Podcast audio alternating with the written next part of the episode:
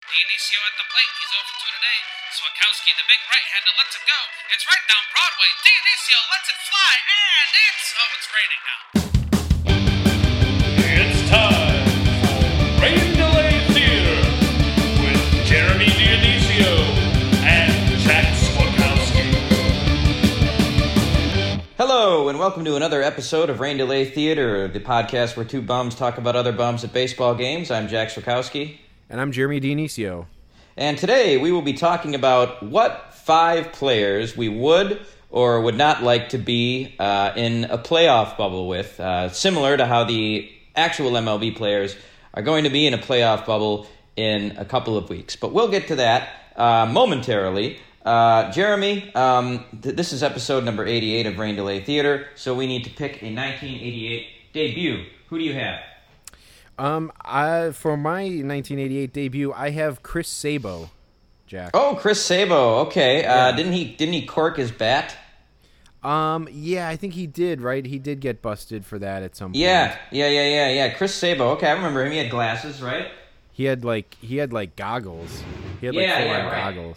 Right. Um. Yeah. I'm trying now, Jeremy. I'm trying to remember who he played with off the top of my head before I look him up. Was he on Baltimore? Um, he was. Yeah, that's another one of those things, Jack. Yeah, he was on Baltimore in 1994, but I, I would say that if you held a gun to someone's head, uh, that, I don't know if they'd be able to like like recall his Baltimore uh, stint. um, he- mostly, he was a Red. Yeah, Uh, he- okay. He, was on the '90 Reds, uh, World Series champs, and um, he was uh, he won the Rookie of the Year in 1988. Um, Uh-huh. With the uh, Reds, and uh, I think Walt Weiss won it with the uh, A's that year as well. Oh, Um, okay. in the American League. But um, yeah, he kind of came on. He kind of came on the scene by storm, uh, or you know whatever. Uh, and um, um, you know, uh, kind of. Uh, I think he became kind of like a fan favorite. I'm looking here, and like he debuted at age 26. So it's like, it's like you know that's one of those things where it's like if you knew. If you knew what you know now about baseball, you'd be like, "This guy's 26. Like, what the hell?" I mean, I know that you know baseball was a little different back then, and they didn't they didn't rush players to the league. But um, you know, 26 is a, is an old rookie for sure. It is. Um. I mean, you know, that's uh, uh, like Mike Trout had won two MVPs probably by the time he was 26. You know. Yeah, So um. Yeah. Like like you said, Jeremy. They uh they they do rush guys uh today. Which is interesting. I mean, maybe they didn't actually need to take their time as much with guys uh, as they did back then. But uh, yeah, I guess Chris Chris Sabo was uh, basically a finished product by the time he debuted because uh, yeah, like you said, he hit the ground running. He had a couple of good years. I'm looking here. His 1991 season was uh, really good. Um, played in 153 games, hit 301. Uh, but after that, he only played one full season. So I don't uh, one like one more full season where he played more than 140 games. So I don't know, Jeremy. Did he have a thing where was he uh, getting hurt a lot towards the uh, end of his career, or I guess so. I didn't. I don't. I'm not. Uh, I wasn't as like tuned in. Uh, you know, at that point. Um, I yeah, it, it, that must have been what it was, or maybe that was around the time where like there was a cork bat like, uh, you know, drama or something, and he ended up having to like you know, or like you know, he just couldn't reclaim. And that kind of happened with Sammy Sosa. I feel like once he got busted for the cork bat, like it kind of like that was kind of like the end of his career. I feel like just if I don't know if it was mental or just it just happened to coincide with that, but like yeah, I feel like he, he kind of went downhill after that. Um, I think uh, uh, yeah, Sabo like you know never was the same after those that really short stint. He ended up on the White Sox at one point uh, for 20 games, uh, and he ended up he ended his career back with the Reds uh, for for. Uh, maybe like a third of a season or something. But um, yeah, I mean, he was like he was definitely he definitely took the the baseball world by storm, and he um uh you know he had yeah I just I think he was just very noticeable with the with the goggles, and um, they called him like Spuds like like uh like Spuds McKenzie.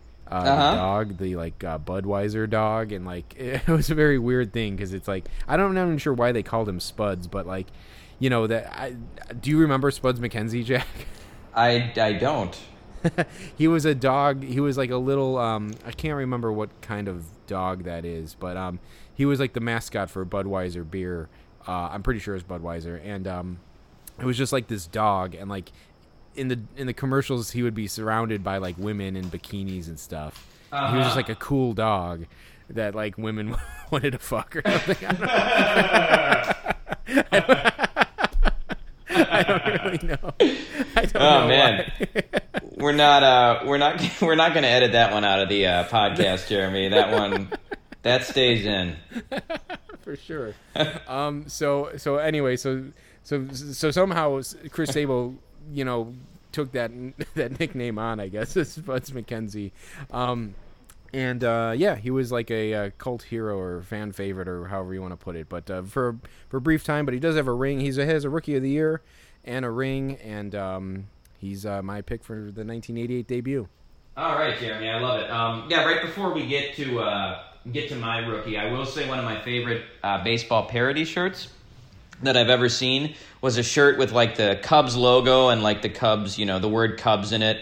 Uh, it was like one of those logos, but instead of instead of the UBS in the Cubs, it said it said Cork, like the it spelled out nice. Cork. Uh, so yeah, I, I always thought that that was pretty good. That made me laugh. Um, uh, so my uh, my guy is none other than Pat Borders. Uh, uh, backup, long time backup catcher, uh, also an old rookie, made his debut at age 25 in 1988 after seven seasons in the minor leagues. So he was in the minors for quite a long time. He was drafted out of high school, uh, and he hung around a long time. Jeremy, I didn't actually know that. Like he played his last major league game in 2005. Um, so I had I had no idea like, at age 42. So I had no idea that he had that he that he had hung around that long. Um, I just remembered him as being a backup catcher in like the mid 90s. Um, he was on that Blue Jays 1992 and 93 World Series teams. Uh, he was their everyday catcher on those teams. Um, and he was the 1992 World Series MVP. I think he hit 450 with a home run in that World Series. So like the you know he, those were kind of the salad days for him. Um, after after uh, the '92 through '94 seasons, those were kind of his last days as like a regular uh, everyday catcher, and he. Um, you know, he, uh, he he spent most of the rest of his career as a as a backup journeyman. But uh, yeah, he played from 1988 to 2005. He played for a really long time. Caught in over uh, 1,000 games, um, and I, I read this too. He played in over uh, 1,100 minor league games as well. Uh, he actually played the two, he actually played the 2006 season uh, in the in the minor leagues for a while before he retired. Uh, so yeah, the guy was just like a baseball lifer. Uh, I read that he's still managing, but um, yeah, he's just one of those backup catchers that hung around for a super long time. Uh, I looked at like his salaries, um, and he made over you know ten million dollars at least. Uh, you know, in the game. So uh, yeah, he just like Pat Borders, just a solid backup catcher who hung around for a really long time. Yeah, Jack, that's a good pick. And um, I was almost gonna. Um, I did pull up his baseball ref while you were talking about him, but um, yeah, I mean, I was gonna say like, didn't he? Wasn't he like a World Series MVP? And like, this is maybe like, um, uh, you know, a future episode, but it's like unlikely World Series MVPs. Like, Yeah, um, Pat I mean, got to be right up there. Oh, absolutely. Uh, yeah, you know, I feel Jeremy that that would be a good episode because we uh, there's a lot of guys who who have won the World Series MVP where you got to kind of scratch your head and be like, really, that guy? I mean, obviously. Steve Pearce, uh, a very recent one, would be would be would be up there as well. So like there are there are some some super some super weird guys who've done it. But uh, yeah, Pat Borders is my pick. Um, you know, played uh, played in parts of uh, three decades, which is which is always pretty cool. Yeah, for sure. Also, a guy who just always looked old too. like he, He did, he looked older did. than he was. I don't know. It must have been the mustache, Jeremy. I seem to remember Pat Borders usually rocking a mustache. So, Yeah, for sure. um, so there's uh, there's been a lot of um, talk about uh, chirping um, in Major League Baseball, and that that's really the the term that uh, this season, and that's the term that they're using too. I mean, I, I know that that was like a you know has been a term uh, for a long time, but like I feel like you're hearing the word chirping more now than you usually do, and it seems like there's an instance every single day in baseball this season. Yeah, for sure. Um, yeah, it is. It is weird. Jack, did you hear? I um, I don't think anyone uh, outside of Cincinnati has, has ever heard Tejay Antone uh, speak. But um, Ah. did you did you didn't happen to hear like his like press conference or like not even press conference, but like his post game interview um, after that whole Cubs Reds uh, bench clearing? No, I, I didn't. I didn't listen to that. No. Yeah, uh, yeah. Again, uh, you know, I don't even think his family did, but um, uh, he was saying that like the Cubs are known in the league as being like one of the loudest teams or whatever, like one of the Uh-huh. most like chirpiest teams or whatever, um, as if that was like a bad thing. Like you know, like you go back to like little league and like your team like cheering for your players. It's like they're like I feel like they're like ripping the Cubs for like being vocal and like being into the games. Like, what are you doing cheering when your team does well? Like. Yeah, well, and and then uh, I think it was just last week. Um, Trevor Bauer pitched against the Reds, and like he said, he was like, "Yeah, they were chirping the whole time, and like they were saying bye to me and stuff." And he's like, "Yeah, that's an interesting th- thing to say when I was shoving it up their ass for seven and two thirds innings." um, so that was so like there was that, um, and you know here we go again, like another instance with the Reds, a Reds guy saying that, um, and so uh, and also. Uh, the Cardinals and Brewers. Did you see the whole thing that happened last uh, uh, last night with that? Yeah, I watched the video of it uh, just before like um, uh, recording here, and I, I still didn't even really. I, I don't really understand what happened. Like, and and all I know is that Mike Shildt is like, he still can't shake off those demons of being like a tiny, like doughy guy, like like baby face. Uh, like he's he's he's got to like.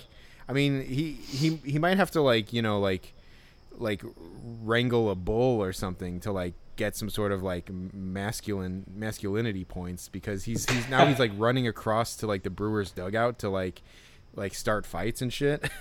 Well, yeah, yeah. So he, um, uh, so yeah, what happened was like I think what instigated the entire thing was uh, like you know a, an ump called a strike against Ryan Braun, and Ryan Braun was like, no, no, you can't call that a strike just because he's mad at you. Um, and by he, he was referring to Yadier Molina. So he was, you know, insinuating that Yadier Molina uh, got strike calls that you know other guys didn't. there was a it was catcher's interference, I think. Uh, yeah, so I think on the next play. Oh, okay. Like it, I think it was like the next pitch. There was like a there was a catcher's in it. Like the two Ryan Braun and like Yadier Molina like exchanged some words after Ryan Braun said that, and then on like the next pitch or just later in that at bat, uh, that was when the catcher's interference happened. Um, and then uh, I think was the, at that point was that when Shildt got thrown out of the game. Yeah, I guess so. Yeah. Yeah. Um, so yeah, I think like they came out to check on Yadier Molina or something, and then like you know, Shildt said that like he heard something from the Brewers dugout, some chirping, and then uh, he got thrown out, and then I think Craig Counsell got thrown out as well. Um, uh, so yeah, so that was that was ridiculous, and then uh, uh, in the in the Padres Dodgers series, um, you know, Dave Roberts took exception to Trent Grisham watching his home run off of Clayton Kershaw. Yeah, for sure. Um, and they, you know they were they were bringing up like points about like the Dodgers with with uh, Max Muncy and uh, Right. Madison Bumgarner from a couple years ago. Right, right. Um, you know, so so I- it seems like uh, everyone is just super sensitive this year, and I it, it has to be part of it has to be the fact that the guys can hear each other more this year. That Yeah. that's got that's got to be part of it. Yeah, you know, I thought everyone is saying that to a to a to a to a man, whatever. Um, I, I, I at, at first when I heard that that conversation or that you know that point, I thought that was kind of I thought it was kind of lame, like like kind of like BS because it's like somehow they managed to hear things when fans are in the stands anyway. But I mean, I guess like. I I guess I mean like logistically it makes sense like auditorily it makes sense um, but I was like I, how come they manage to hear stuff otherwise I guess I guess they're just hearing more I mean maybe they only hear like 10% of the the shit that's being talked um, you know by the other team and now they're hearing like you know 90% or something I don't know Right. I, I do. I would like to know, Jeremy, what, what the Brewers guys said that like got Shildt kicked out of the game. You know, it was Yeah, probably right. some. It would probably it was probably something funny. Um, and uh, yeah, I have no idea why Craig Counsell got thrown out, but I'm sure whatever they said it that they said to Shildt was uh, was good. Um, uh, Jeremy, last night the uh, the Cubs won on a, a walk off hit by pitch, which Yep. is certainly pretty rare. Yep, I would say so. Um, uh, except for maybe if um, you know you put Nick Wittgren back in the game uh, again because uh, the the guy couldn't.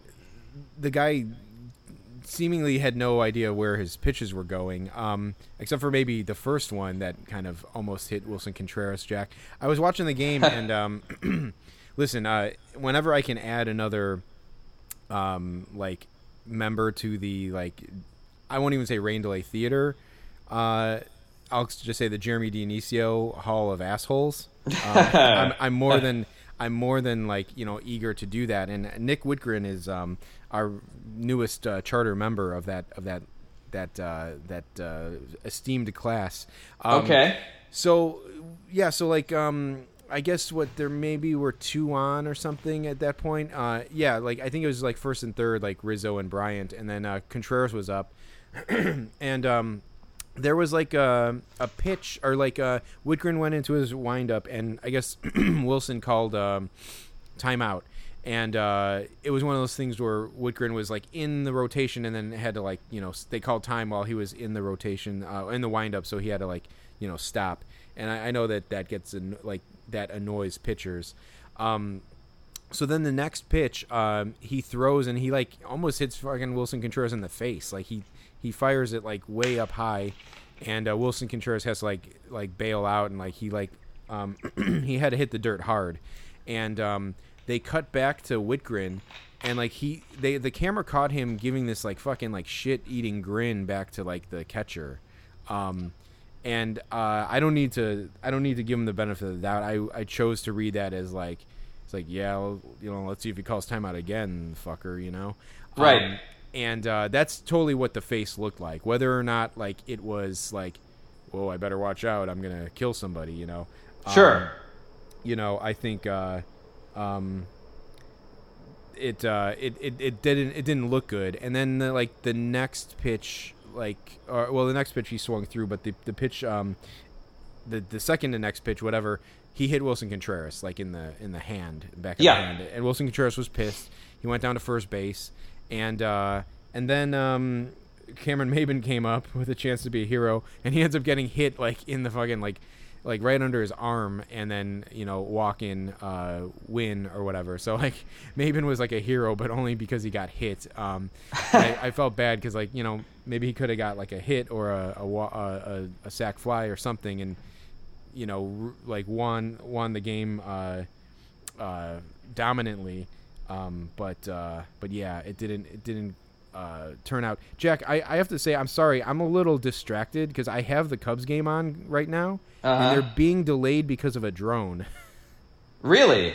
yes, I saw. I'm like looking at the thing, and like every every player is like going off the field right now, and like they're all looking in the sky, and there's straight up a drone flying over the field. Man, I wonder. I wonder whose drone that is, Jeremy. You know, you, you gotta, you gotta get as a drone owner yourself. Like, you know, maybe, maybe you're, maybe you're gonna gotta give the guy the benefit of the doubt. I mean, sometimes you can lose track of those drones. You know. Well, maybe even Jack, I'm saying it live on the air right now to uh, exonerate myself. Uh, couldn't be me. I'm here recording Rain Delay Theater episode number 88. So, um, I guess we'll hear more about that in the coming days. That that already was a drone delay in one of the games uh, earlier this year. So it's, not they're not breaking any new ground if that if that's what they're trying to do. But uh, it was a bit distracting here for your, your venerable host trying to shit talk Nick Wittgren. Um, but uh, but anyway, so Wittgren like so then I don't know like Wittgren hits Maybin and like you know loses the game and he walks off the field like oh man I can't believe it but like he just looks like a fucking asshole. I think he was throwing at Willson Contreras on purpose thinking like okay well I'll you know I'll I'll get him with this next couple of pitches. And then he was like totally thrown off like and he couldn't throw a fucking strike again. And so he loses the game. Uh fuck him. Uh you know uh I I Nick Wittgren never did anything worthy of me thinking he was an asshole, but now he's he's managed to get himself on the radar by by by means of that, and so uh, he's on he's on the list, Jack, and um, we'll move on, and hopefully the Cubs can uh, can pull one out tonight against the, the Indians. Yeah. Um, uh, also, Jeremy, you know, with a with like a walk off hit by pitch, like you know, do you, do you mob the guy who got hit by the pitch, or like uh, you know, I, I didn't see it. I don't know. I don't know what the team's reaction was to to uh, you know Maybin getting hit, but you know, usually when the when the winning run scores, like the team like you know storms the field, but like that's kind of an anticlimactic thing to like uh, storm the field for, you know. Yeah, they did. They did kind of like they did kind of roll out onto the field, and they did like um, it was kind of a muted celebration, but but Maybin did throw his his arms in the air and kind of like a faux celebration. But I he got the place where he got hit, like it was So he's uh he was batting uh righty, and it was like right under his like left, like kind of like in his armpit, basically. Sure. And like, goddamn, that that had to have hurt. But Oh yeah, definitely. But uh, yeah, winning the game maybe takes the sting out of it a little bit.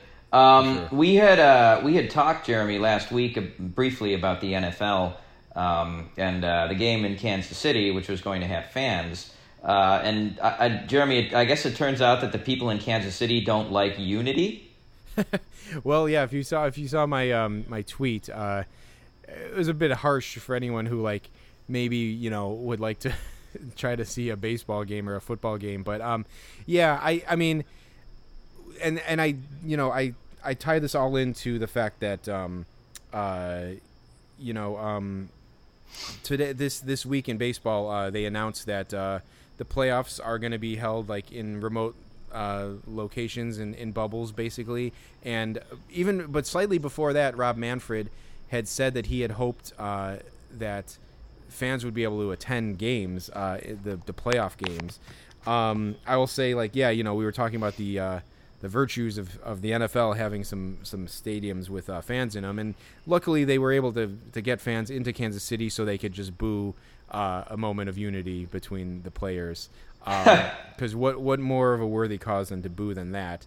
Um, so uh, there were some good tweets going around. Lance Lance Briggs of all people had like a pretty poignant tweet about all that, and uh, you What, know, what what was what was it? well, it's I, I don't I'm like it's almost like too political to get into. Like it's it's it's certainly uh, poignant and, and true, but basically saying that how like fans will um, you know they'll they'll boo the players expressing themselves, but when they're bashing each other's brains and they cheer. So Sure. uh, it's just another thing that I have against the NFL, quite honestly, and uh, I don't even want to go there really because it just opens up too much of a can of worms. I, I'd like to try to keep. I like to temper the, the little pepperings of of political talk with with some humor. This I feel like I find no humor in this, so uh, I can't. I don't really know where to go with it. But um, but yeah. So uh, it's um, yeah. I it's uh, it, what, what can you say? It's the NFL, I guess. Um, but uh, in terms of how it applies to baseball, um, yeah, we have this. Um, it's it's set.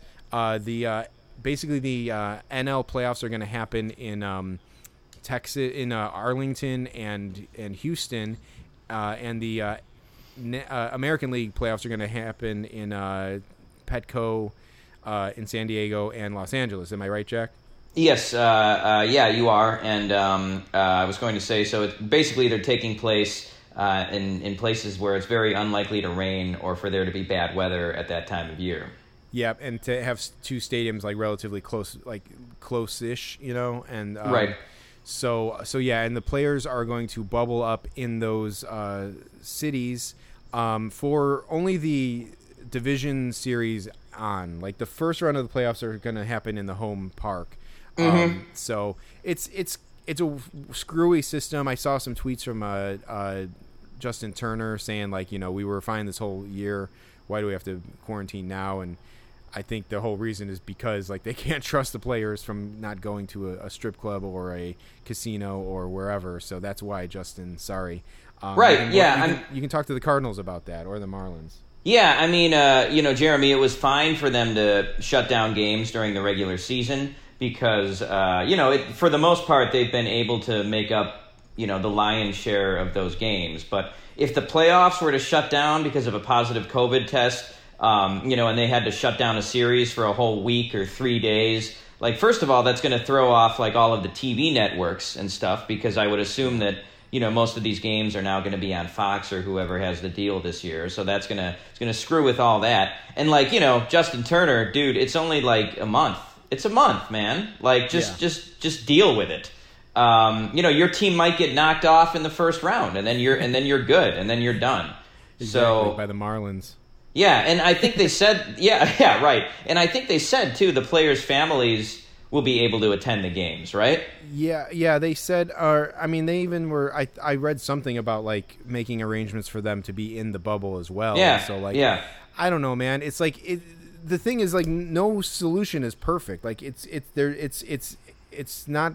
There's going to be some sacrifices somewhere, and it's like, I know these guys want to play baseball. I know the fans want to see baseball. So it's like, yeah, I think like it's not perfect, but you, you might just have to suck it up for like a month or whatever. And and and uh, you know, I, I I mean, no one's telling me.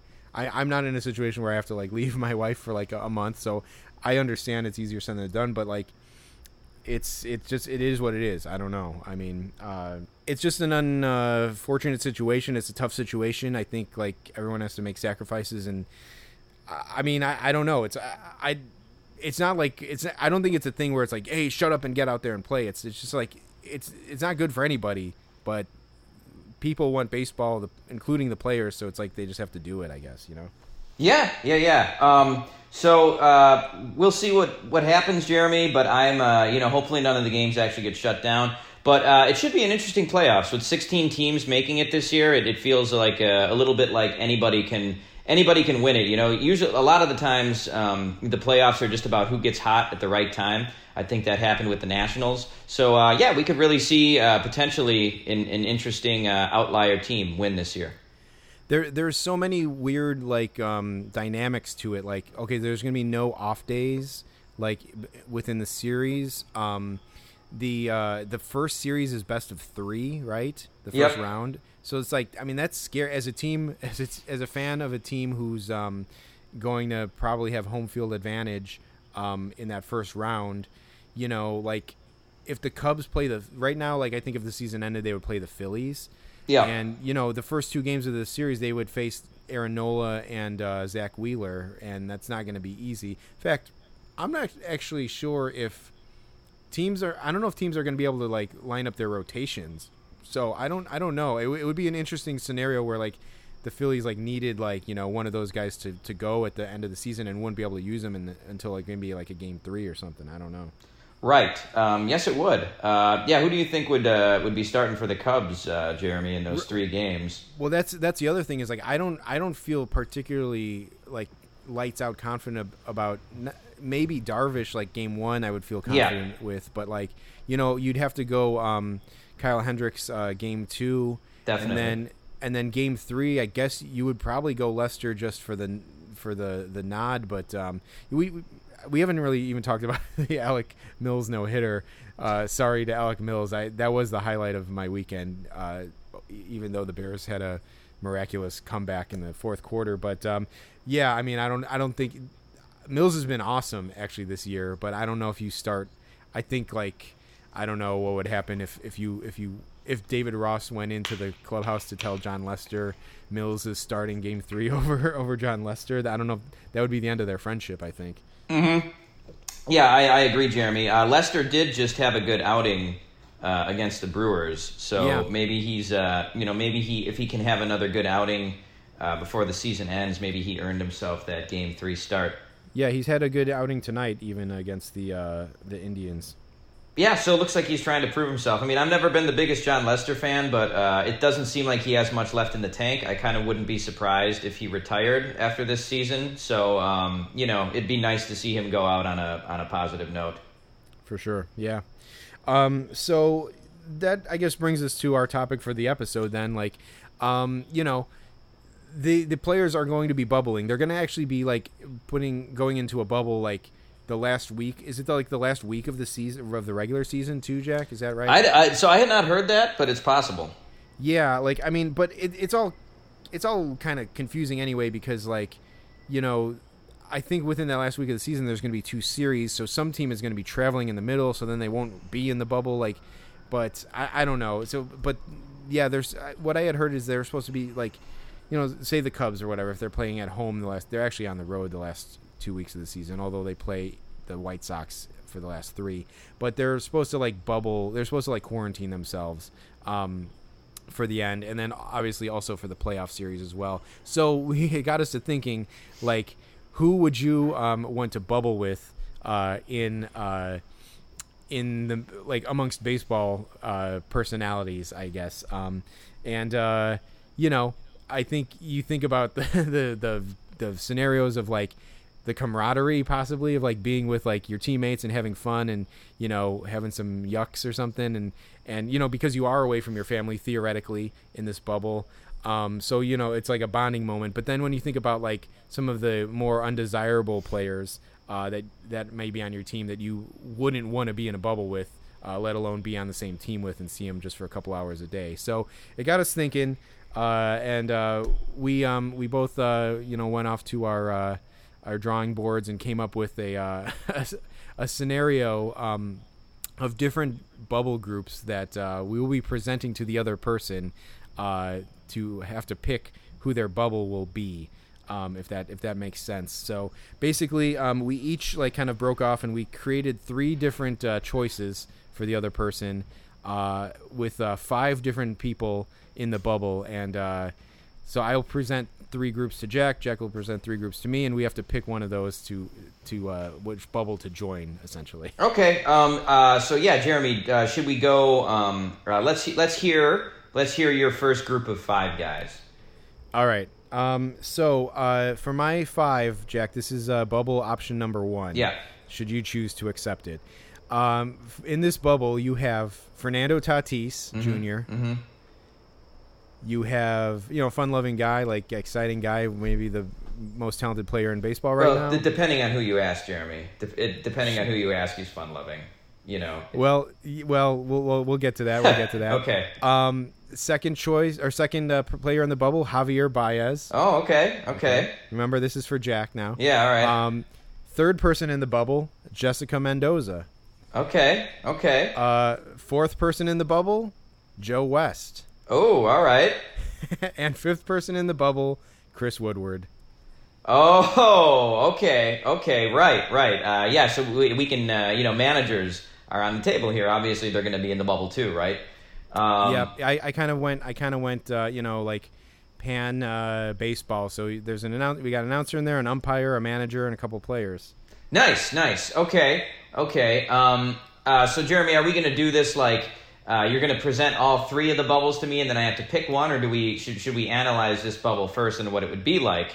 Um, Why don't you? Um, I, I think we can take turns, and then we can give our ultimate. Uh, we can give maybe like a little summary, and then like a final final choice. But um, we can kind of run down this one real quick. Obviously, you know, uh, you know. Uh, well, Jack, what are your thoughts? What are your initial thoughts about this bubble? Well- Tatis, Baez, Jessica Mendoza, Joe West, and Chris Woodward. Well, um, uh, so I, I feel like uh, you know Jessica Mendoza is someone who uh, you know a- allows herself to sometimes be steamrolled by like uh, fucking like big mouth idi- idiots on uh, Yeah. you know on, on Sunday Night Baseball, uh, namely A Rod and uh, Matt Vasgersian. Um, so uh, I guess I guess what you have is uh, uh, I mean you have you have her and then you have uh, you know four guys who uh, who aren't shy about um, you know expressing their respective opinions. So I, w- I would like to like maybe see Jessica Mendoza like uh, speak up a little bit and assert herself. Um, I think that she's used to being around people whose opinions are wrong most of the time. So she would be able to handle Joe West and Chris Woodward uh, pretty well. Um, I think that uh, Fernando Tatis and Javi Baez would be, you know, would be like fast friends. They, uh, I feel like they would be, um, you know, they would like be going uh, to like breakfast together and kind of doing everything together. Like those two kind of seem like peas in a pod to me. Um, and I feel like the same with like Chris Woodward and Joe West. Like I, something just tells me that those two guys would, would see eye to eye on, on just about everything. Um, I don't know. What do you think, Jeremy? So it's like, yeah, you have the, you have these two factions of, of guys, and then you have like Jessica Mendoza, who's like the wild card. And and you too potentially. Oh, and me potentially, Um, and me, and I mean, I, Yes. I, like I, you know, Jessica Mendoza and I, we know each other already, so it's like, there, Well, there you go. That's why she's in your bubble. Yeah, that's why I, I can't remember the exact term you, you used, but I you know you were bewitched by Jessica Mendoza. I think you said you were taken. yeah, yeah, yeah, yeah. I, I had, I had what they call a fangirl moment. Um, Yeah, for You know, sure. so I- you know had yeah had to had to throw her in there, Jack. Um, and uh, you know maybe Tatis uh, would be in there just because he's you know he's an exciting player to be around. Um, but then you know obviously you have uh, Joe West and, and Chris Woodward there as well. So um, it's a it's an interesting choice there. Uh, you know I think. Uh, we'll, we'll see. We'll see uh, how the other ones stack up, and you can you can make your choice on your bubble. But uh, why don't we move on, Jack, then uh, to your uh, your bubble for me? Okay, one. yeah, sure. All right. So, um, so Jeremy, uh, I'm going to start off with an all-timer here, uh, Babe Ruth. Um, and now, Je- Interesting. Yeah, yeah. So, Jeremy, um, you know, we, we did say that we could do all-timers. So, like, you know, players from from uh, from any era. So, I uh, th- this is one of the only older guys that I chose. But so, Babe Ruth uh, would be my number one guy. And in, uh, you know, people of Rain Delay Theater, you may remember Babe Ruth as the uh, guy that Jeremy and I very controversially chose as the as the best baseball player of all time. Uh, to quote, yeah. to quote a Lee Child, who's the author of the uh, the Jack Reacher novels, to paraphrase a, a line of his from those novels, that was more controversial than the most controversial thing you could possibly fathom. So it was, uh, yeah. So that was a big decision. So yeah, Babe Ruth uh, is number one. Number two is Madison Bumgarner in this bubble. Uh, number three is Carlos Gomez. Number four is Yadier Molina, and number five is John Lackey. So you've got Babe Ruth, Madison Bumgarner, Carlos Gomez, Yadier Molina, and John Lackey. Jack, you're not giving this one. Okay, wait. Um, Ruth, Bum, Mad Bum, Carlos Gomez, Lackey. Who, I'm, who who did I forget? Yadier Molina. Oh yeah, of course, Yadi. Um, this wow, this is a tough sell, Jack. I mean, I used to like I used to like Madison Bumgarner like his first year in the league because like I thought he was kind of a a non-dominant uh, like rubber armed lefty, but um, all he had to do was start kind of establishing his personality to, for me to just begin to loathe his ass. Um, uh, you know, Babe Ruth is definitely the saving grace here. I think like it would be fun to drink with Babe Ruth and have some hot dogs and um, you know pick his brain and stuff. Um, but um, the rest of this group uh, really makes me want to, um, you know, eat some rat poison or something. um, so this is uh, this is an interesting one. I, I, I wonder if it only goes down from here, um, and and I'm stuck with this. So we'll, we'll see. But um, John Lackey and Yadier Molina, just I would um, I would maybe choose to eat a uh, COVID brownie uh, before bubbling with these with those two at least. Um, Carlos Gomez, uh, I don't know. I I don't necessarily have anything against him. That that's that one. there's more maybe more Jack showing in that pick. Yeah, right. But, um, yeah, but we'll see. We'll see. Okay, so that's uh, food for thought there with that with that group. Um, but uh, this will streamline very nicely into my uh, group two for you, Jack. Okay. Um, so uh, number one, well, I'll switch him from the second position to the first position. Number one, I have Babe Ruth, Jack. Oh wow! So you have Babe Ruth too. Okay, I love it. All right. Yeah, Babe Ruth. I got Jim Thome. Okay. Okay. I have Christian Yelich. Oh, all right. I have Trevor Bauer. And I have Clint Hurdle. Ooh. Okay. Okay. Uh, yeah, I, I like it here. Okay, so it's uh, it's Ruth. Uh, who was the second guy? Jim Thome. Ruth, uh, Jim Thome, um, Christian Yelich, uh, Trevor Bauer, and Clint Hurdle. Okay. That's right. Yeah. Uh, so yeah, that's an interesting one, Jeremy. Like you said, uh, Babe Ruth seems like he would have been a fun guy to party with. Just like a fun, just a, a, a good old like fun loving guy. Uh, loved to drink and loved to love to eat, and he did everything in a in a big way.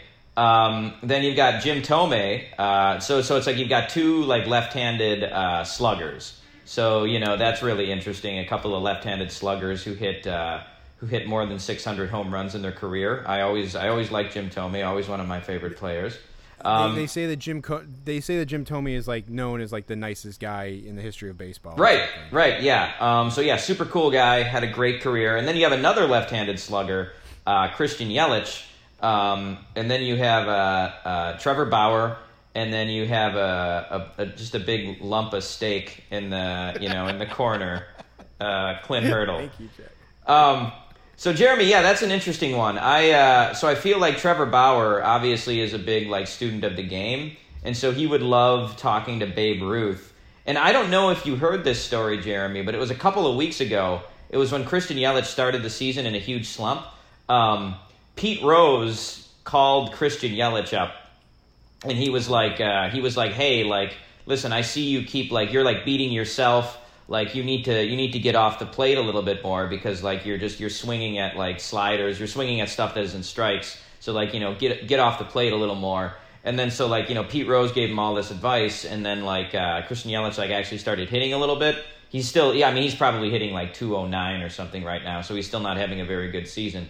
But um, but yeah, Pete Rose like gave Christian Yelich some some hitting advice. So like to to have Babe Ruth in that room, like maybe Babe Ruth could also give Christian Yelich some hitting advice, and he could hit even more than that. Um, uh, and uh, yeah, like and just so like having those three guys talk hitting, and then like Trevor Bauer in there, who obviously would like have his own opinions, uh, would be cool. He could he could tell he, Trevor Bauer would also be able to tell me how to do Twitter better, um, Yeah, like do the social yeah. media a little bit better, so I could learn that from him. And uh, like you know, Clint Hurdle, uh, I don't know, maybe I could try to knock him over or something like that, like like Dave Bell did. You know, I don't know. exactly. Yeah, just everyone takes a.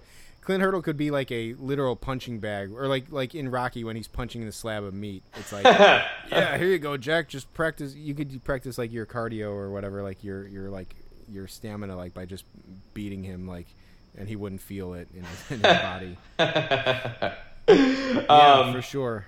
Okay, so that's a good one, Jeremy. I think that one might have a lot of potential as far as who I'd want to be with. So I like that one a lot. Um, okay, uh, so here we go for the next one, Jeremy. Um, for you, for you, we're gonna have uh, the, your first guy is gonna be Sammy Sosa. Okay. Second guy is Lenny Dykstra. Uh, the third guy is Zack Greinke. The fourth guy is Bud Norris, and the the fifth guy is Scooter Gennett. Very nice. Oh man. All right, this is a good one. This is an interesting one. Um, you know, so Jack, this is a- little like kind of window into um, into the uh, like the process of doing this.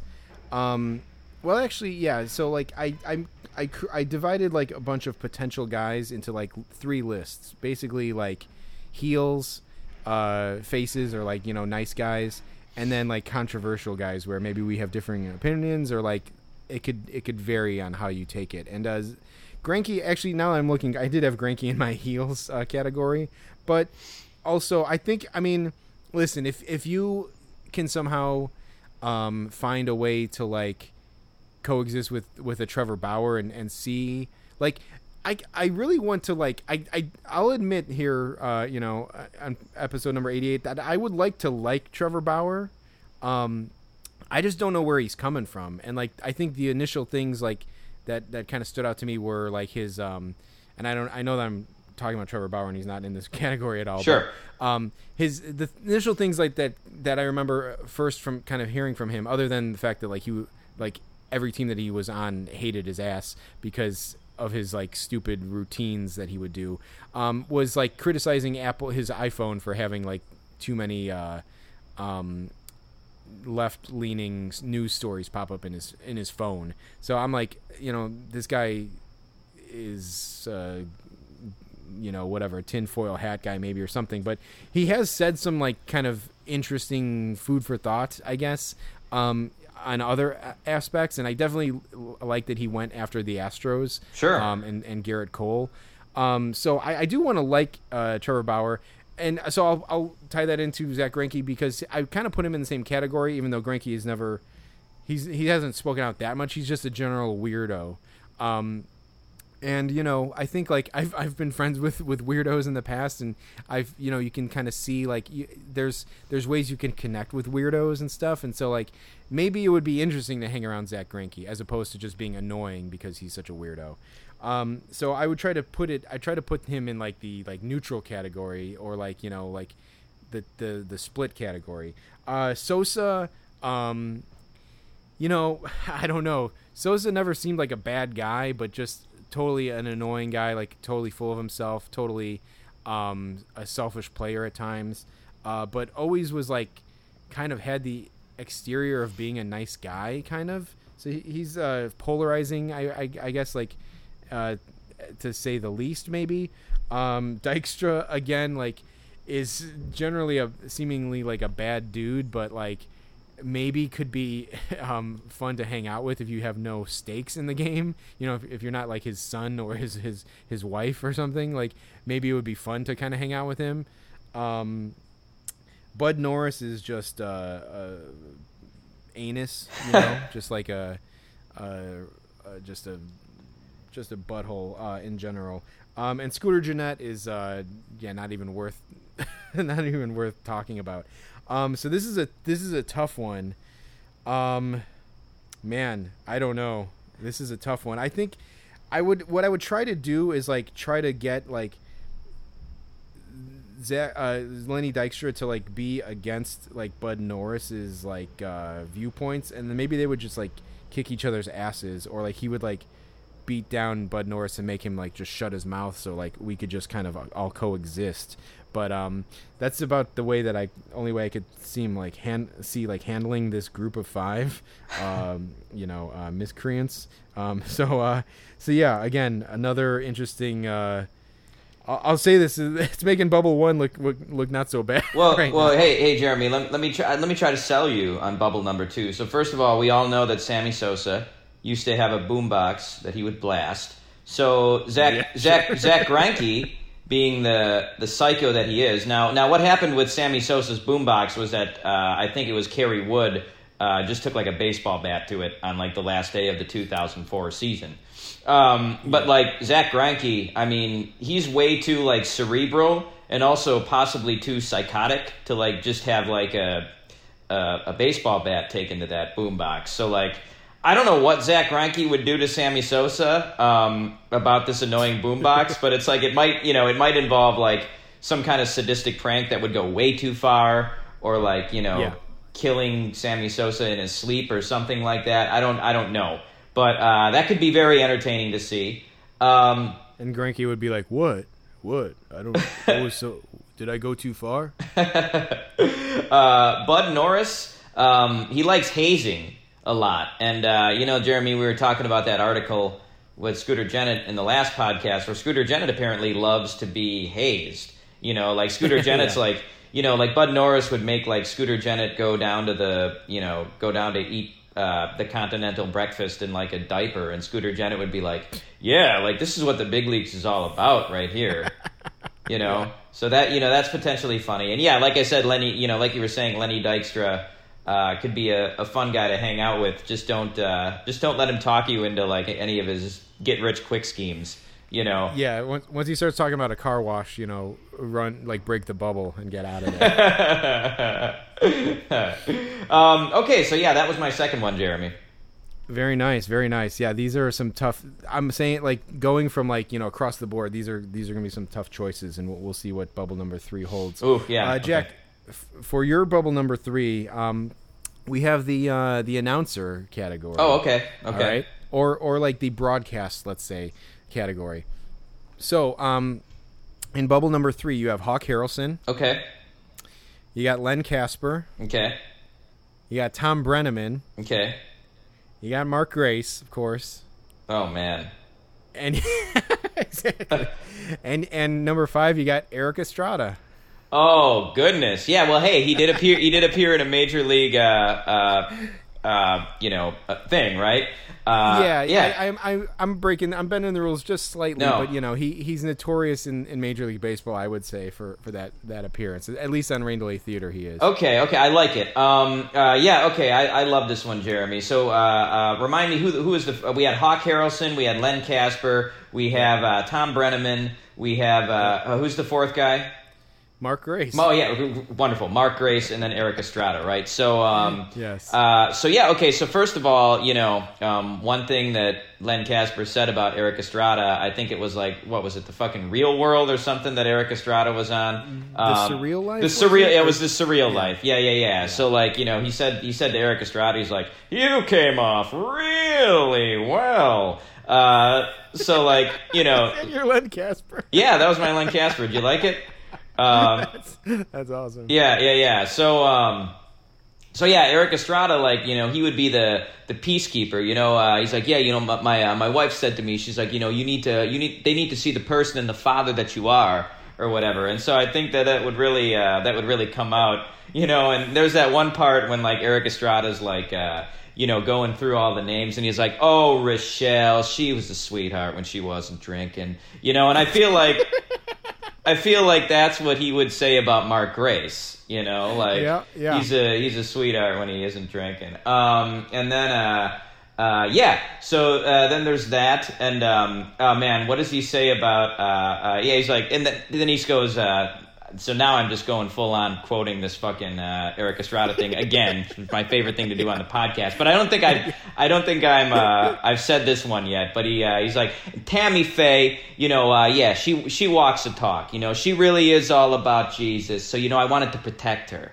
Um, so you know, there's a lot of big there's a lot of big personalities, you know. So even though I'm not really all about Jesus, like maybe Erik Estrada would like protect me, or you know, like he says about Kid Rock, you know, he's like, or no, not Kid Rock, uh, uh, Vanilla Ice, you know, he's like, yeah. So I get there, you know, and I run right into Vanilla Ice, but uh, you know, I'm uh, I'm twice his age, you know, so I decided to raise him. Uh, you know, so also it's like that's you know maybe that's what Erik Estrada would do with me. You know, he would he would decide to decide to raise me. You know, um, the, the options are endless, Jack. There was another person who he said he wanted to wring her neck, right? yeah, he's like he's like yeah, you know, I wanted to uh, I wanted to stab her in the neck with this pencil. You know, and then he like starts laughing, and they they try to laugh too. It's fantastic. I probably quoted this one a million times, uh, but when uh, when he's like Ron Jeremy, Ron, Jer- oh what a blessed guy. He's like he's like let me tell you something. He's a certified special education teacher. You put him in fr- in front of a piano or really any instrument really, and he'll, he'll, play anything from Mozart to jazz.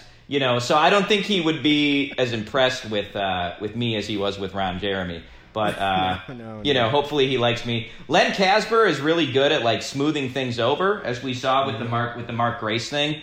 Um, you know, and like the meathead comment that he made. So like, yeah, Len Kasper is great at like diffusing awkward moments and and smoothing things over. So I think like between him and Erik Estrada, you'd have two real peacekeepers there.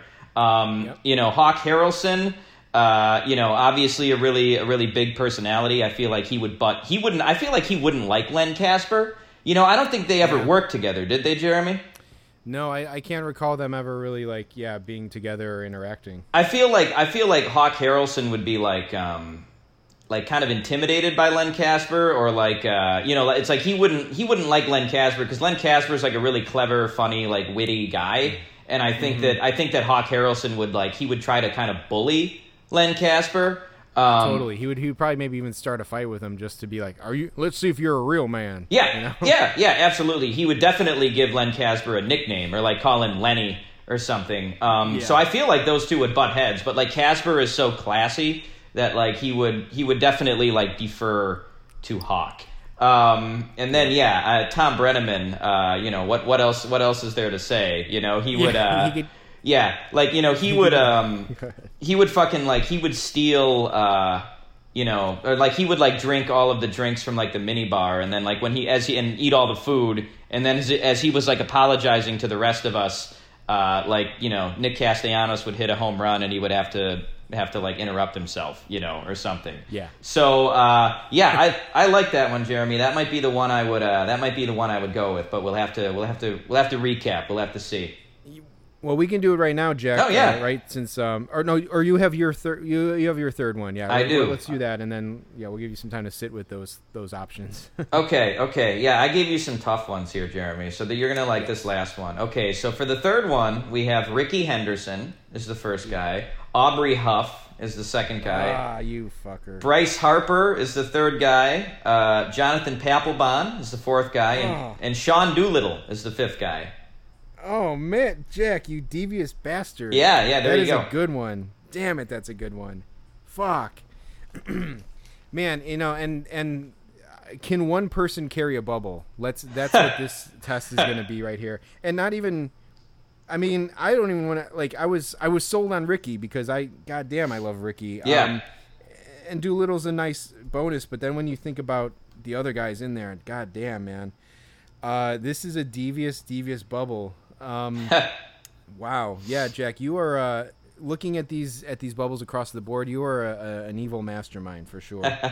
um, this is good stuff. I mean, Ricky, I'd say of all these guys, even more than Babe Ruth, I think Rickey Henderson would be fun as hell to hang out with. Yeah, sure. yeah. Um, I, then Um, Rick, Ricky Ricky would agree with you there. You know. Yeah, um, exactly. Yeah, and that's a quote. That's a direct quote from him. right? Um, yeah, that would that would be awesome. I, and I almost have to say, of all the people in this, even Lackey, uh, Yadi, and and Butt Norris, I would have to say that Aubrey Huff is my least favorite of all these people. Just the biggest turd. Yeah, you know, and you, you should you should feel that way, Jeremy. Yeah, Au- Aubrey Huff. I don't know if you ever like look at his Twitter, um, but like he he strictly like posts things for shock value now. Um, Yeah. I mean, like he uh, he'll like he's he's he's an anti-masker. Uh, he he's ap- he he openly uses the word retard uh, on his on his profile, and he's just yeah, Awesome. he's just generally a uh, like you said, he's just a turd, and like but like that's his thing now, and like that's Yeah. what that's what keeps him relevant. Yeah, he's just a retired baseball troll. Yeah. I guess. Um, yeah, no, you know, just a quick kind of uh, you know side note about um, Aubrey Huff. Uh, I think kind of when he kind of um, came on the scene, like as this as this um, alt right troll or whatever you want to call him.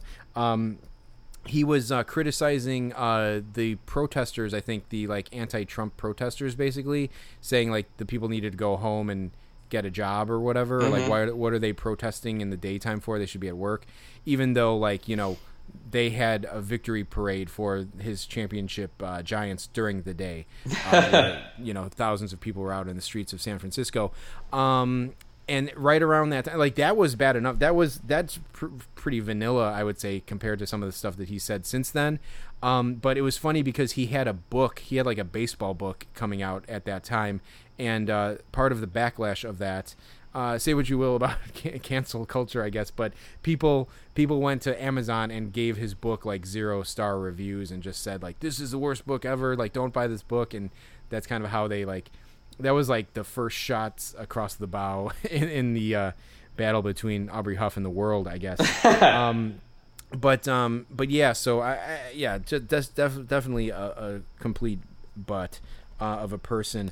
Um, yeah, these are really good. These are really good, Jack. Um, uh, Bryce Harper is just generally um, a, a unpleasant guy, and he almost made it into one of my lists as well. He was on my list of choices for sure.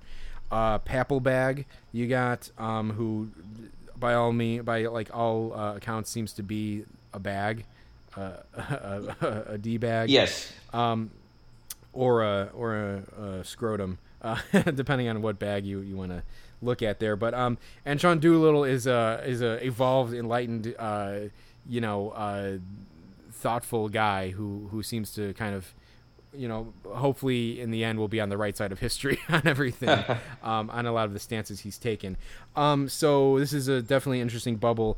I will say, like, just to comment on your on your bubble, Jack, with the announcer uh, group, um, you almost like would feel bad for like Len Kasper in that group of miscreants. um, and uh, you know, I would almost feel bad for Sean Doolittle in this in this group because I don't think Ricky would be would be phased by anything going on like that's said in the group because he's just too in his own head. But like, I feel like for Sean Doolittle's sake, I would I would try to break him free just so he w- didn't have to be stuck in a bubble with Aubrey Huff. Yeah, So- I, I was going to say, Jeremy, uh, there, uh, you know, the interactions between like Aubrey Huff and Sean Doolittle would be uh, would be pretty interesting. I think. Yeah. Um, Yeah. You know, I have no doubt that Aubrey Huff would probably call Sean Doolittle a cuck at some point. Um, Absolutely. You know, and you know, different words would be would be exchanged. Uh, so yeah, I think just to see like those two like butt heads could be pretty interesting. Um, Yeah, and absolutely. I think that Bryce Harper and Jonathan Papelbon like may actually once again like get in some physical violence with each other. Yeah, exactly. Yeah, that's right. That's of course uh, Papelbon would choke uh, Bryce Harper, or was it the other way around? I can't remember. Uh, yeah, I think it was Papelbon who choked Bryce Harper, if I if I remember correctly. But what's sad about that is that it's believable that either one of those guys would have choked the other guy. For sure. Yeah, absolutely. Um, yeah, you know, uh, yeah. Well, we I can give my final thoughts here. Um, uh, but uh, do you? Uh, let's see. Who wants to? Who should we go? Where, who should go first in picking their final? Do you want to just go first, Jack? Uh, yes, uh, yes, I do. Um, All right. So, do you need me to recap? Let's let's do a real quick recap of the of the three bubbles. Okay. So, bubble number one, you got Fernando Tatis, Javi Baez, Jessica Mendoza, Joe West, and Chris Woodward. okay. Uh, bubble number two, you got Jim Thome, Babe Ruth, Christian Yelich, Trevor Bauer, and Clint Hurdle. Yikes. Uh, bubble number three, you have Hawk Harrelson, Len Kasper, Thom Brennaman, Mark Grace, and Erik Estrada. Jack, which bubble will you willingly choose to put yourself into for the baseball playoffs? Um, uh, you know, Jeremy, uh, that's a that's a good question, and I think I'm gonna go with. Uh, oh man, I have to go with my first instinct here. I was gonna say bubble number one, dude. Really, bubble number one. Yeah, yeah, yeah, yeah, yeah. Wow. Uh, yeah, it was a, it was a close um, it was a close close one between one and three, but uh, but I think I gotta I gotta choose I gotta choose bubble number one. Wow, truly surprising, Jack. Um, could it be because uh, bubble number one has the only f- uh, female uh, option of uh, of the three bubbles? Who knows? Um, I thought uh, I thought Joe West and, and a combination of Joe West and Javi Baez, Jack would would make this an automatic skip for you. Uh, but uh, very interesting. Tell me, tell me your thoughts. Tell me why you chose this bubble. Well, uh, Jeremy, I- will say this. Um, I uh, first of all, I'm a big fan of, of hate watching things. Um, Okay. So that's one of the reasons I love to watch Javi Baez because like I'll watch something and I'll just be like, you know, this isn't that fucking remarkable, you know. um, kind of like with me in True Blood. okay, okay. I've uh, ne- yeah, never seen True Blood, but uh, does, doesn't seem like it would be my bag. Um, and I, I will admit, Jeremy, that I uh, that I, I actually do think Joe West is like funny. I don't ever I don't ever agree with uh, with anything he does, but like as I've said before, like I think the game needs like people like Joe West. Like the game the game needs assholes as much as it needs like uh, you know guys like Fernando Tatis who are like uh, you know Fernando Tatis and Javi Baez um, and guys who are like these exciting players who like don't give a shit about like you know pimping home runs and they don't care about the unwritten rules and you know maybe they celebrate a little too much and it rubs people the wrong way. Um, you know, and I, I think I think the game needs uh, flashy guys like that as much as as much as it needs um, or uh, as as much as it needs like irascible guys like Joe Yeah. West and and Chris Woodward. Um, I think that's part of what makes baseball interesting. Um, and it's also interesting too that like guys who you know may at one time have been like rookies and like flashier players uh, will turn into these like you know crusty old like baseball guys. Like Chris Wood Chris Woodward isn't even that old, but now he's like you Yeah. know now he's policing um, the unwritten rules of baseball. So like Yeah, I'm, sure based on just his age, people could have said like he's part of like the new school of baseball managers, but um, he certainly doesn't have the opinions of one. No, no. Um, so I think there's that dynamic alone. Like you've got these two, these two, um, these two flashy uh, star players with these two like crusty, um, fucking like assholes. Uh, I think that's like a funny dynamic, and I think it would be an entertaining dynamic. Uh, and yeah, uh, you know, as we've said, I, I met Jessica Mendoza one time, and it was cool, and she seemed like a nice, she seemed like a nice person. So uh, hey, you know, throw me into bubble number one. All right, Jack. Very very nice. Um, uh, yeah, good choice. Um, all right, so uh, that will that'll put me uh, on the spot, Jack. Do you want to recap uh, your bubbles Yeah. real quick? So bubble number one: Babe Ruth, Madison Bumgarner, Carlos Gomez, Yadier Molina, and John Lackey. Bubble number two: Sammy Sosa, Lenny Dykstra, Zack Greinke, Bud Norris, and Scooter Gennett. And bubble number three: Rickey Henderson, Aubrey Huff, Bryce Harper, Jonathan Papelbon, and Sean Doolittle. Oh man, yeah, Jack. This is um, this is good, and I truly, I truly do not know who I, I want to pick. I'm gonna have to w- walk uh, and talk through this a little bit. I, I almost, I want to say bubble number three so bad just because of Rickey, but given Aubrey Huff, I think I, um, Jack, I'll do, th- go. I'll do a little side side story here. I, I went to Jewel yesterday for the first time. So Okay. I went to the grocery store for the first time in the pandemic, Jack. Okay. Um, and um, immediately when I went into the produce section, there was this like slovenly older lady walking around with absolutely no mask. Oh god. all. Okay. Um, and and you know like when you're if, when you go shopping at a grocery store and you see someone in the produce section at the very beginning, you know you're going to see them throughout the whole goddamn store. Oh, yeah. you know you'll you'll bump into them like three four more times, um, and that was immediate. Like I've avoided going to a, a Jew, uh, like a grocery store for six months because of this very reason. And the second I walk into a grocery store, I see someone without a mask. So I'm like, I, I and so I and like and then another guy was like pushing into me like with his, he was like he got right next to me in the checkout line. Another guy was walking around with his nose hanging out of the mask. So like I um and I, I kind of like self counseled myself and I said, Jeremy, the only reason the only way to to to deal with this is to just not go back to the grocery store. Sure. Go back to what you were doing for the last six months because you're just gonna get pissed and it's just the only solution is to remove yourself from the scenario. So I feel like I would have to remove myself from bubble number three for that very reason. I just I don't think I could be around uh, Aubrey Huff and even throw Jonathan Papelbon into that mix, despite the virtues of Rickey Henderson and Sean Doolittle. So I think I got to throw bubble number three out just on face value, just like on that alone. Okay. Uh, which is tough. It's just tough because then it, it does not leave me with any better choices, honestly. Um, this is this is such a bummer, man. Um, I think that. Man, how am I? How am I? I'm looking at one and I'm I'm going. I'm like I want to. I'm gonna say yes, and I'm like, I'm like, how do I pick this one? But I I have to go with bubble number two, Jack. Okay. I like it, Jeremy. Sosa, Jeremy. Dykstra, Greinke, Norris, and Gennett. I don't know how I'm picking this bubble, but that's just like what my that's just like what my instincts are leading me to. I mean, I think like I think the mixture of Sosa, Dykstra, and Greinke could be interesting. Um, as as as much as it could be horrible, it could also be weird and interesting, and maybe and maybe even a, a little bit of fun.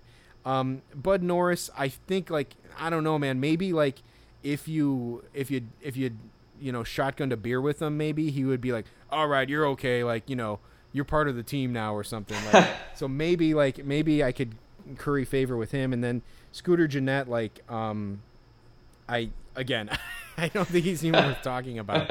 Um, you know, uh, I'll I'll tell him, I'll ask him to, I'll like you know soap up the bottom of the tub and then tell him to go take a shower and he can maybe injure himself on the soap dish again.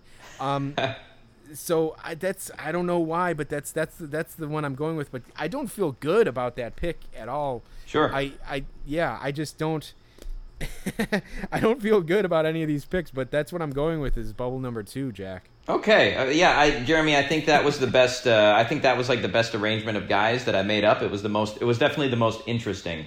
Um, Yeah, So, sure. uh, and what's what's what's funny is that essentially it was like uh, you know you're, you're just getting interesting out of four out of the five guys because it's like you know Scooter Scooter Gennett was completely disregarded by you both times you uh, both times we did this. So I like it. It's like almost like having a non-entity there. Um, Yeah. So uh, so yeah, Jeremy. Okay, yeah, that's a good that's a good choice. Um, and yeah, Jeremy, I'll say your third bubble too, like that you gave me. That was a really tough one to tough one to choose to to you know to not to not pick. But uh, but yeah, I uh, I had to go with it. So I th- uh, number one. So yeah, I think I think this was a pretty good exercise, Jeremy. Yeah, yeah. This was this was fun. Um, even though I don't feel good, but it was fun. I think Group Three, Jack. I mean, I I maybe would have picked Group Three out of mine, but it would be goddamn exhausting. I think at the end because Erik Estrada, like after being in the bubble for like a day, he would like he would be speaking on on everyone like like exactly like how you ran it down.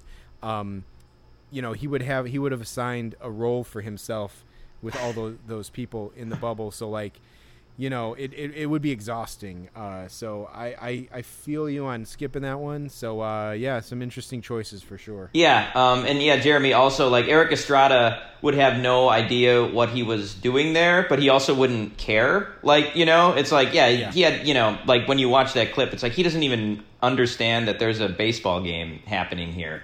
Um, No. Uh, yeah, so uh, so so uh, yeah, this is um, this was good stuff, Jeremy. I'm uh, I'm glad we did this, and you know I think this is something that the real players are going to need to think about when they uh, when they bubble up uh, uh, this coming this coming month. yeah absolutely um, and um, yeah we'll see we'll see how it how it all wraps up um, they are starting to talk about magic numbers now and um, i think the cubs magic number is like down to nine or ten or something Yeah, that. it was down to nine, so they needed a you know whatever combination of uh, Cubs wins and Brewers losses. Okay.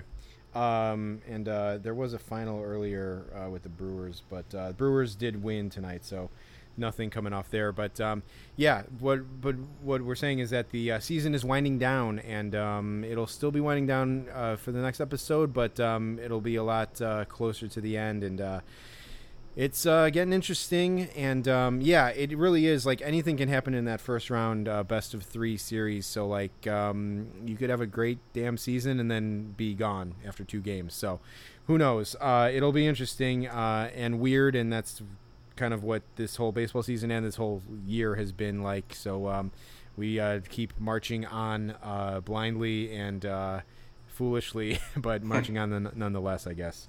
All right. Uh, so for Rain Delay Theater, I'm Jack Swakowski. And I'm Jeremy Dionisio. We'll see you next time.